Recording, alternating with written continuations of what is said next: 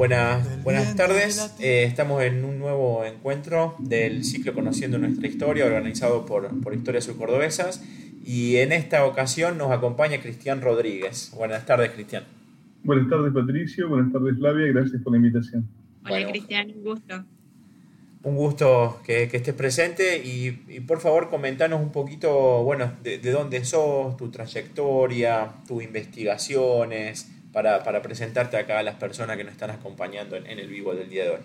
Genial. Bueno, como ustedes ya dijeron, mi nombre es Cristian Rodríguez. Este, hace un tiempo estoy incursionando en esto de la historia. En realidad mi profesión, yo trabajo en salud hace 27 años, pero este, como verán no soy de jugar al fútbol, tampoco toco la guitarra.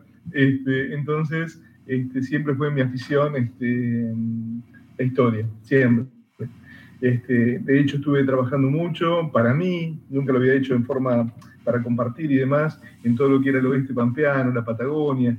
he andado investigando, incluso salí muchas veces del país, buscando cosas, eh, pero siempre haciéndolo en forma personal, digamos. Y hace unos siete años este, nace en Pico, en General Pico, que es nuestra ciudad, nuestro pueblo, este, la idea de formar lo que es la Junta de Historia Regional General Pico, este, y jamás con las personas que lo hicimos, la señora Marta Ondere y Héctor Pérez, este, jamás pensamos que iba a tener la trascendencia que eso tuvo, ¿no? Porque empezamos a unir gente de distintas partes del mundo que habían vivido en la zona, a compartir experiencias, a compartir fotografías, a hacer toda una cosa que realmente este, generó encuentros este, que nos unió a otra gente que ya venía hace mucho tiempo, hacía 13 años que se venían juntando, que eran historiadores del norte pampeano, este, ellos de, esos encuentros vienen haciendo una antología anual, este, la cual cuando nosotros nos sumamos, hace siete años, este, realmente le dimos un vuelco muy importante a todo esto, porque se ayornó en un montón de formas, eh, hubieron un montón de conexiones y vínculos diferentes, y ya llevamos 15 publicaciones, de las cuales las últimas dos soy, soy el editor.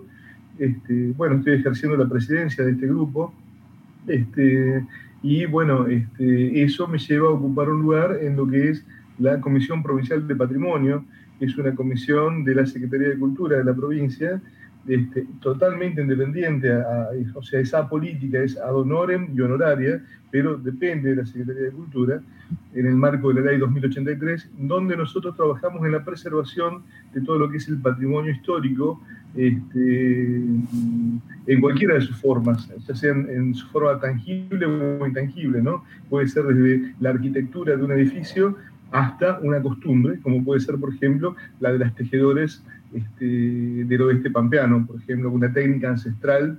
Este, entonces, eso es lo que nosotros estamos tratando de este, conservar.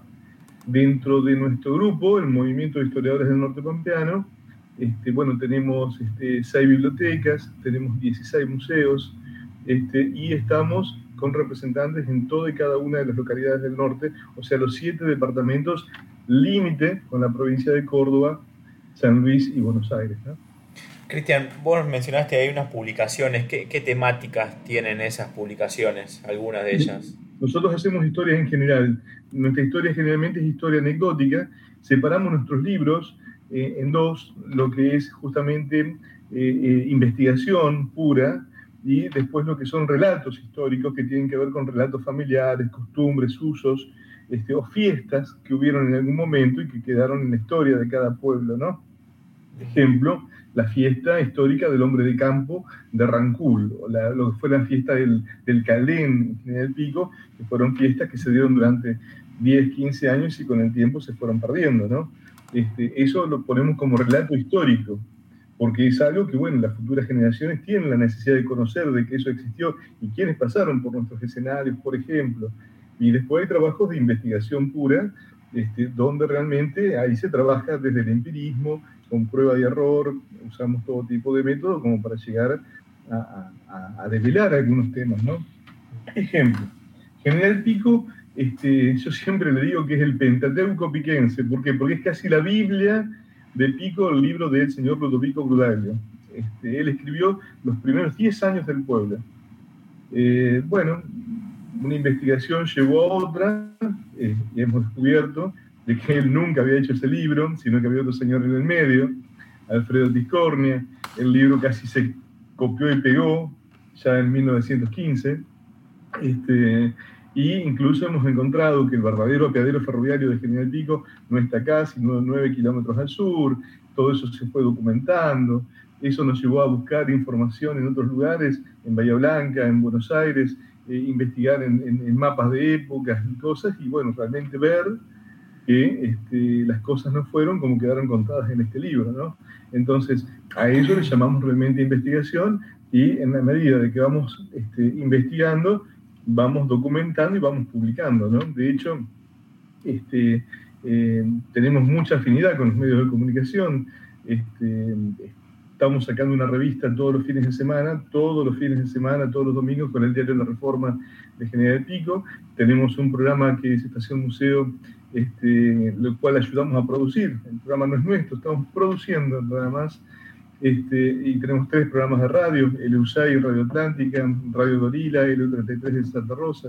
O sea, todo lo que hacemos lo damos realmente a, a difusión porque justamente lo que queremos es que la gente, que es la dueña realmente de la historia de nuestros pueblos, conozca de qué se trata, ¿no? Qué bueno, qué bueno, qué, qué bueno y qué, qué trabajo, ¿no? ¿Son muchas personas para hacer todo eso? Qué pregunta. bueno, mira, eh, sí, hay, gente en todos los pueblos. Hay gente en todos los pueblos. Eh, generalmente algunos andamos más que otros y, bueno, pero este, es por una cuestión de afinidad. Este, hay gente que, le gusta mucho más trabajar en la radio, hay gente que le gusta más escribir, hay gente que le gusta más ir a los colegios a difundir esto con los chicos. De hecho, ayer una sorpresa hermosa, un compañero nuestro, ahora que las aulas se abrieron de vuelta el día 6 de, septiembre, un compañero nuestro en Rancul, un señor mayor, ya estuvo charlando en un colegio contándole a los chicos la verdadera historia de Rancul, ¿no? de Villa Jardón de aquel entonces.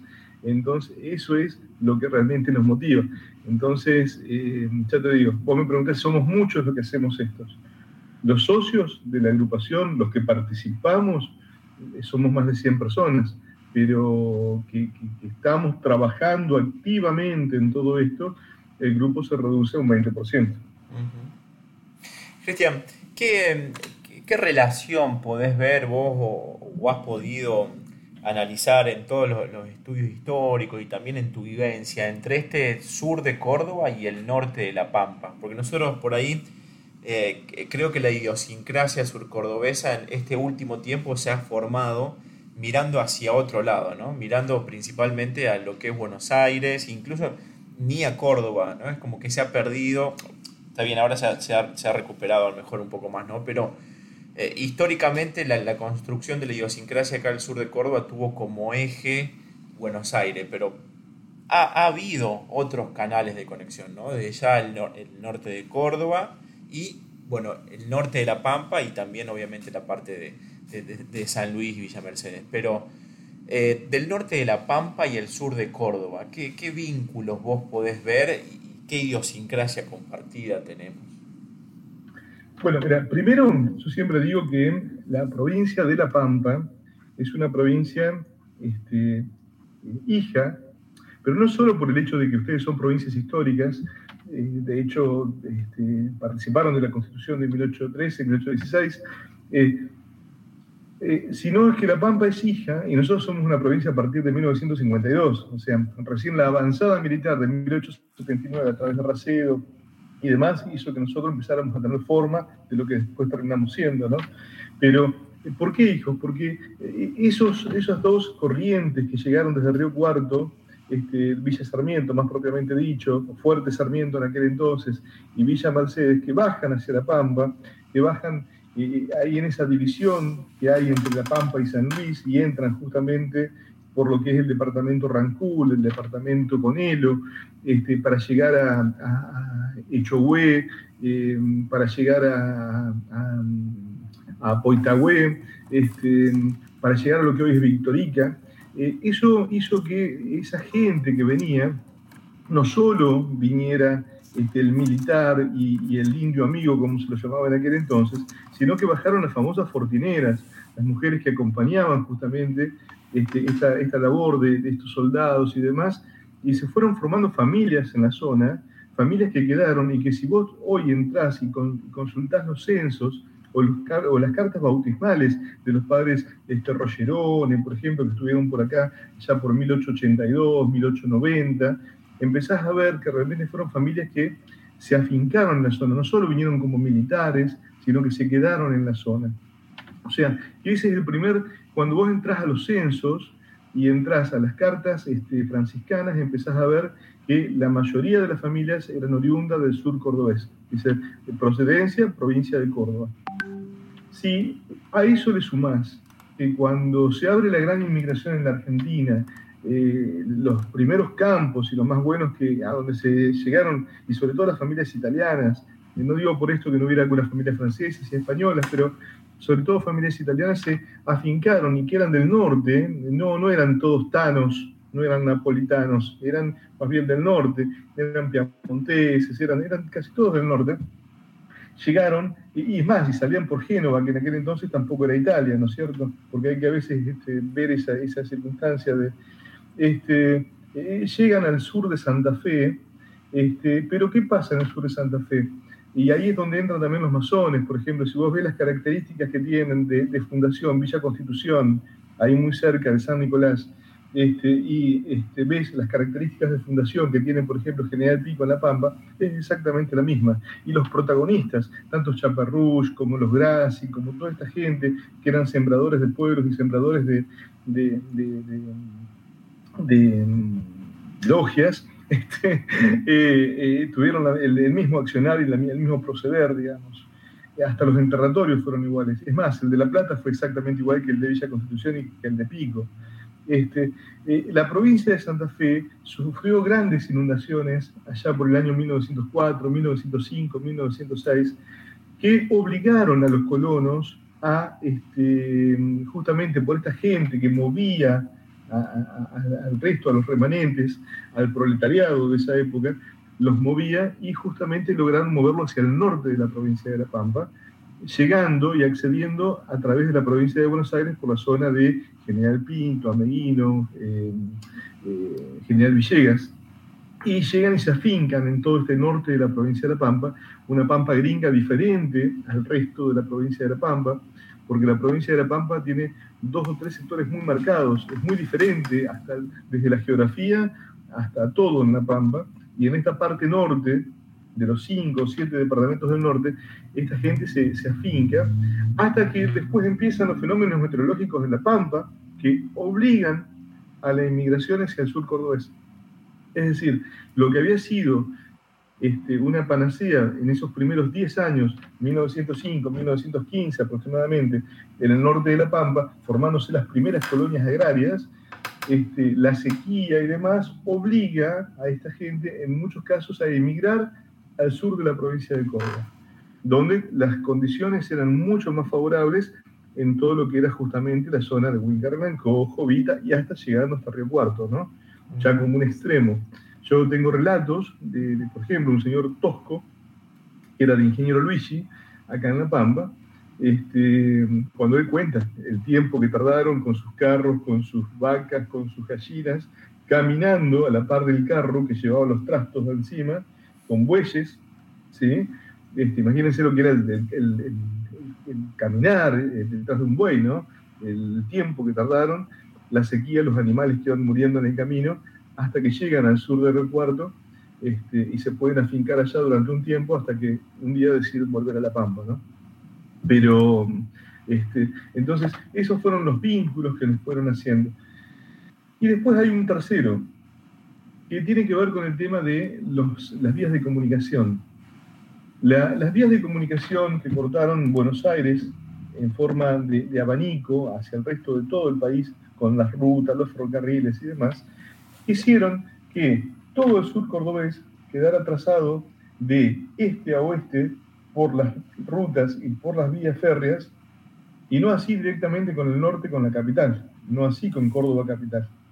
Y con la provincia de La Pampa quedan ligados justamente si bien hay caminos muy viejos, por ejemplo, hay uno que financiaba la, Compañía Sudamericana de Tierras, la Sudamerican Line Company, de, capitales ingleses que después compran los hermanos Tomás y Antonio Devoto, en la zona de lo que hoy se conoce como Estancias y Colonias Trenel, este, que financiaban los caminos desde esta zona a la Bulaye, porque era el primer lugar donde podían llegar a decir la mercadería la ponemos arriba de un tren para mandarlo a un puerto. Este, entonces, eh, las comunicaciones que había del norte de La Pampa con Italó, con la Bulaye y con el resto de la provincia de Córdoba eran hiper necesarias por el comercio para poder sacar justamente los frutos de la tierra. De las pocas compañías inglesas que se instalaron en La Pampa, porque no olvidemos que La Pampa ya era el, último lugar donde ya invertían los ingleses. ¿no?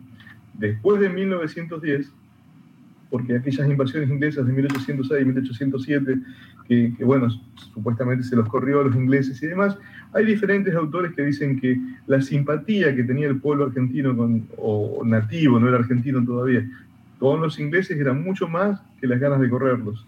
Este, lo pueden leer, por ejemplo, en Argentinos de Jorge Lanata, lo pueden leer a Félix Luna, pueden leer a, a distintos autores. Entonces, este, eh, después de 1810, este, la cantidad de gente de origen británico, irlandeses, este, escoceses, eh, ingleses, galeses, que se instalaron en la provincia de Buenos Aires fue, y sur de Entre Ríos, sur de Santa Fe, fue gigantesca. Pero en la provincia de La Pampa se instalaron solo, solo en el norte de la provincia de La Pampa, marcando un, pedacito hacia lo que es el centro-sur, pero con el límite de la provincia de Buenos Aires por una cuestión obviamente geográfica. Entonces, en La Pampa, los intereses ingleses, este, y para sacar los frutos de la tierra, ya sea eh, el caldén, la leña, los cueros, la carne y demás, este, era todo un tema económico. Y pasa lo mismo en la provincia de Córdoba. Porque ustedes ven cómo están trazadas las vías, excepto la que llega a Wincar desde, desde Bahía Blanca, desde Nueva Roma, este, eh, y alguna otra que después fueron interconectando, el resto están todas eh, digamos, bien diseñadas desde Buenos Aires al oeste. Cristian, vos en, un momento mencionaste la masonería, y esta es la, última pregunta que te hago yo, y después Flavia seguro que algo va, a querer agregar.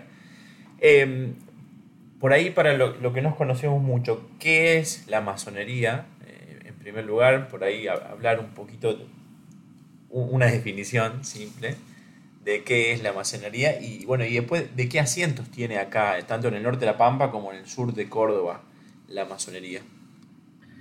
Eh, la masonería, eh, a ver, siempre o mucha gente lo ha visto como eh, una religión, la cual no lo es. la masonería es un grupo de personas, como podemos ser nosotros tres, que decidimos conformar una logia con un fin. ¿sí? Muchas veces he escuchado eso de que no importan los medios para conseguir ese fin. Entonces, muchas veces esos medios pueden llegar a ser hasta militares, como fueron justamente las acciones que tuvieron nuestros próceres.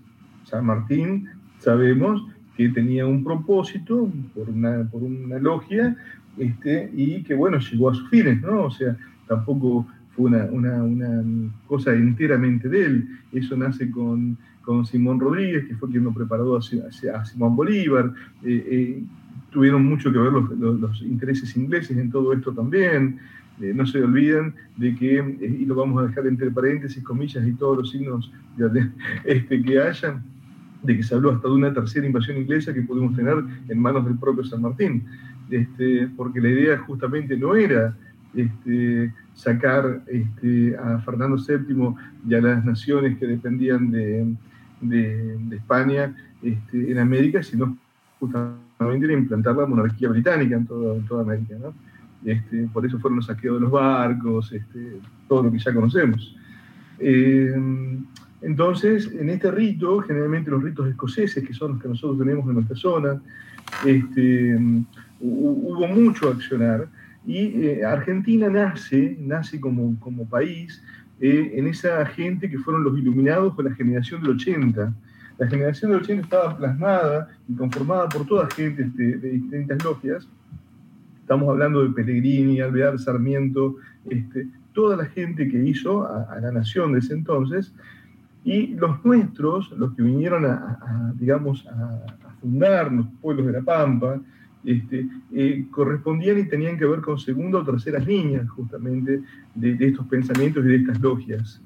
Este, y este, tal es así que hemos tenido, por ejemplo, al señor José Grassi, como yo hablaba la otra vez con Flavia, este, que era de la zona de La Roudé, este, este señor eh, eh, fundó varias logias este, con distintos propósitos en el sur de la provincia de Santa Fe, este, eh, quizás algo en el sur de la provincia de Córdoba, no me consta, y sí en el norte de la provincia de La Pampa, por ejemplo, en General Pico, ¿no? Logia Constelación. Cristian, y, en el sur de Córdoba no, yo no, recuerdo en realidad, pero creo que había alguna, alguna sociedad o alguna logia o algunos asientos de, alguna logia en la, en la ciudad de La Baulalle. Y, puede, y puede que la haya todavía, de hecho, como son sociedades secretas en general, pero no secretas porque quieran ellos esconderse, que nadie, a ver, yo te puedo decir a vos, Patricio, yo soy masón, de hecho no lo soy, pero yo podría decir, lo que yo no puedo decirte es Flavia es masón, lo que yo no puedo decir mi vecino es masón. Entonces son sociedades secretas. Generalmente buscan un fin, y ese fin tiene que ver con una causa, una causa que ellos consideran que es una causa noble, que justifica justamente el, asociativismo de alguna forma. Algunos lo hacen en forma de cooperativa, otros lo hacen en forma de federación, y ellos lo hacen de esto como una sociedad secreta, este, la cual no impide que tengan distintos cultos, pueden ser cultos judíos, pueden ser cristianos, musulmanes, el tema es que vos tengas una deidad que haga que vos como hombre, como Patricio, como eh, eh, Daniela, como Flavia, como Flavia, Cristian como Cristian, podamos a través del tiempo, nosotros, nuestra piedra rudimentaria, irla puliendo a través del tiempo para dar lo mejor de cada uno y que lleguemos a una determinada etapa en nuestra vida en que si nacemos señores, puedan seguir considerándonos señores. Porque es como que todos nacemos siendo señores y hacemos mucho mérito durante la vida para dejar de serlo. Entonces, cuando vos llegás a un determinado punto donde vos puliste tu ser, que ya tenés un grado, ya podés empezar a, enseñar, digamos, a que haya un aprendiz de Patricio, de Flavia, de Cristian. Este, es, es, una forma de, un, de pensamiento que nada tiene que ver con lo religioso, porque cada cual puede optar por tener su propia religión. También hay mucho de misticismo en todo esto, no todas las logias son iguales, no todas persiguen los mismos fines. Este, y acá generalmente fue porque eh, en los pueblos del, del, sur de Córdoba, del sur de Santa Fe, del norte de la provincia de La Pampa, este, vinieron muchos italianos que eran de origen anarquista, de pensamiento muy socialista, muy anarquista, y en ese anarquismo de no querer nada de la religión, de nada del gobierno, nada desde lo político, nada desde lo militar, siempre el mundo de que es mundo, desde que la República de Platón, 300 años antes de Cristo, siempre se habló de que tiene que haber un orden de las cosas, que eso es lo que nos conforma como civilización, como sociedad. Entonces, en ese anarquismo de cosas, el hecho de que haya un orden, lo buscas vos con asociativismo, con gente que piense parecido a vos, y ahí ya estás conformando una logia. Eh, sí, también recuerdo que en, Río Cuarto, bueno, ahí en la sede del Partido Socialista, ¿no? Había la sede de una logia y bueno, es un lugar bastante particular y creo que en la Universidad de Río Cuarto hay también algunos, algunos estudios de ese lugar. Eh, pero bueno, ahí, ahí ya habría que, habría que buscarlos para, para ver qué dicen, ¿no? Pero bueno, era también un, un, edificio con bastantes habitantes, decían. Es muy, eh, bueno, es muy bueno empezar a encontrar este, toda la simbología que tienen. Cuando vos visitas algunos cementerios y empezás a ver la simbología que hay, o ves algunos edificios y empezás, o puertas, puertas y eh, rejas en algunos edificios, y empezás a ver la simbología, decís, qué, bueno, qué, cómo quisieron dejar para el tiempo un mensaje de que acá hubo alguien que pensaba de esta forma, ¿no? Y si vos te pones a pensar que en la masonería los primeros este, registros datan de la época de Salomón, eh, Salomón bíblico, ¿no? Este, vos te pones a pensar y decís, escucha, cómo fueron tratando de dejar en, el tiempo su marca, ¿no? Decir, esto es nuestro, esto... Y de hecho, mirá, acá en La Pampa, el movimiento autonomista pampeano nace justamente de una logia. Ajá. Flavia. Bueno, ante todo, muchas gracias. Es un placer escucharte, Cristian. Y retomando esta, esta idea de, límite, ¿no? De, límite a veces abierto que tiene el sur de Córdoba con el norte de La Pampa, eh, te quería consultar si nos podés contar algo al respecto sobre eh, el límite definitivo que tuvo el sur de Córdoba con el norte de La Pampa eh, recién en 1969, es decir, fue muy tarde eh, terminar de definir dónde llegaba el límite de una provincia y el comienzo de la otra. Eh, si tenés algún, algún estudio o alguna información para agregar al respecto. Mira, lo que te puedo agregar al respecto es de que el límite estaba marcado de cuando eh, en la provincia de este, Córdoba, Olmos era su gobernador. ¿Por qué te digo esto? Eh, porque en, exactamente si vos buscas ese punto trifinio que hay entre San Luis, La Pampa y Córdoba, del lado cordobés este, hay, un hay un monolito hecho este, en, fundición de que debe tener aproximadamente 3 metros, 4 metros de altura, donde del lado de la provincia de San Luis dice gobernador de la provincia de San Luis, eh, creo que era Mendoza en aquel entonces, gobernador de la provincia de este, Córdoba, el señor Olmos, y del tercer lado, que es el lado pampeano, dice solamente territorios nacionales. Así que vos imaginate de que si estamos hablando de la época del gobernador Olmos, y ya se había puesto justo en ese lugar, que lo más próximo a La Pampa es el pueblo de Chamaicó, este, si ustedes tienen un good map a, mano, en este momento van a poder ver la división es perfecta ya a fines del siglo XIX en el mismo lugar en que la conocemos hoy. Eh, de cualquier manera eso no se definió nunca, eh, tal es así que si ustedes van hoy todavía este, a cualquiera de los pueblos limítrofes entre La Pampa y Córdoba, eh, el límite está corrido aproximadamente unos entre 800 metros y en algunos lugares un kilómetro y medio, y tiene que ver con que algunos cascos de estancias este, tienen su carga tributaria en la provincia de Córdoba este, o en la provincia de La Pampa, entonces el límite este, está casi todo íntegro corrido este, hacia el sur, digamos, cuando en realidad eh, va entre 800 metros y un kilómetro y medio más hacia, hacia el norte, ¿no? O sea que hay estancias que tributan en Córdoba, pero que pertenecerían a la provincia de La Pampa. Este, eso sucede todavía hoy. ¿eh? Y mirá que en la mayoría de los pueblos de la provincia que van sobre la, ruta 188, basta con que camines un par de cuadras para ya estar en la provincia de Córdoba. Llámese Bernardo Larrubé, llámese Coronel de Lagos, Mariana Miró, este, Chamaicó, Rancul, casi todos estos pueblos, Quetrequén, Simpson. Este, basta con que camines, salgas a caminar una tarde y, llegas a Córdoba en 20 minutos menos. Gracias, muchas gracias. No, por favor.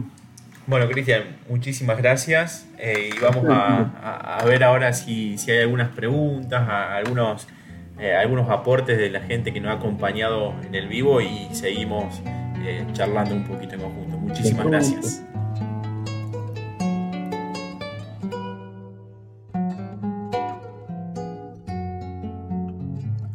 vientre de la tierra vienen tus aguas a ser arroyo manso sobre la pampa. Que se derrama entre fachinales